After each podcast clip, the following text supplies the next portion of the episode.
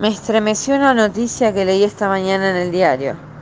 La recorté y la guardé en uno de los cajones de mi archivo entre esos tantos retazos que en estos años me han ayudado a vivir. Una mujer, en un crudo invierno, apenas con una remera y un pantalón, se escapó del hospital psiquiátrico con el deseo de ir a buscar a su compañero.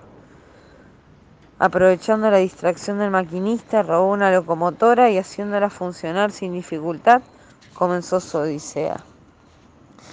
Él había trabajado en el ferrocarril y le había enseñado a conducir trenes y muchas cosas más.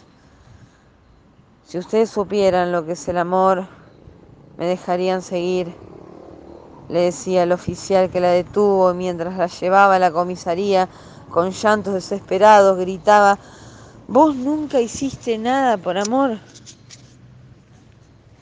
Cuánto más humanos son estos gestos que los de tantos individuos que corren por la ciudad enseguecidos con sus proyectos. He querido rescatar esta historia de entre mis papeles, ya que de alguna manera, cuando el razonamiento nos conduce al borde de la psicosis colectiva, estos actos son lo más parecido a una salvación. Ernesto Sábato, antes del fin, oscilando entre la desesperación y la fe, nos entrega en este libro su valor, su persistencia incorruptible, su pasión y su lucha ante las adversidades, la solidaridad de cada gesto suyo con los más desposeídos, su total entrega al arte y su permanente esperanza en los jóvenes.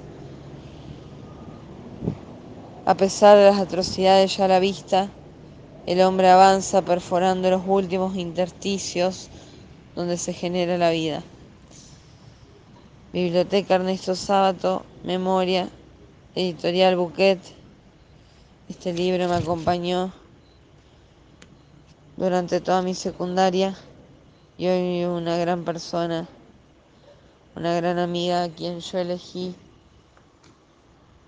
a quien yo elegí sentarme con ella la vi y dije, vos tenés que ser mi compañera de banco. Y hoy vuelve a mí con un par de libros. Tengo Orgullo y Prejuicio por un lado. Tengo Yo elijo contar mi historia de Elena Moncada. Y tengo Ernesto Sato antes del fin.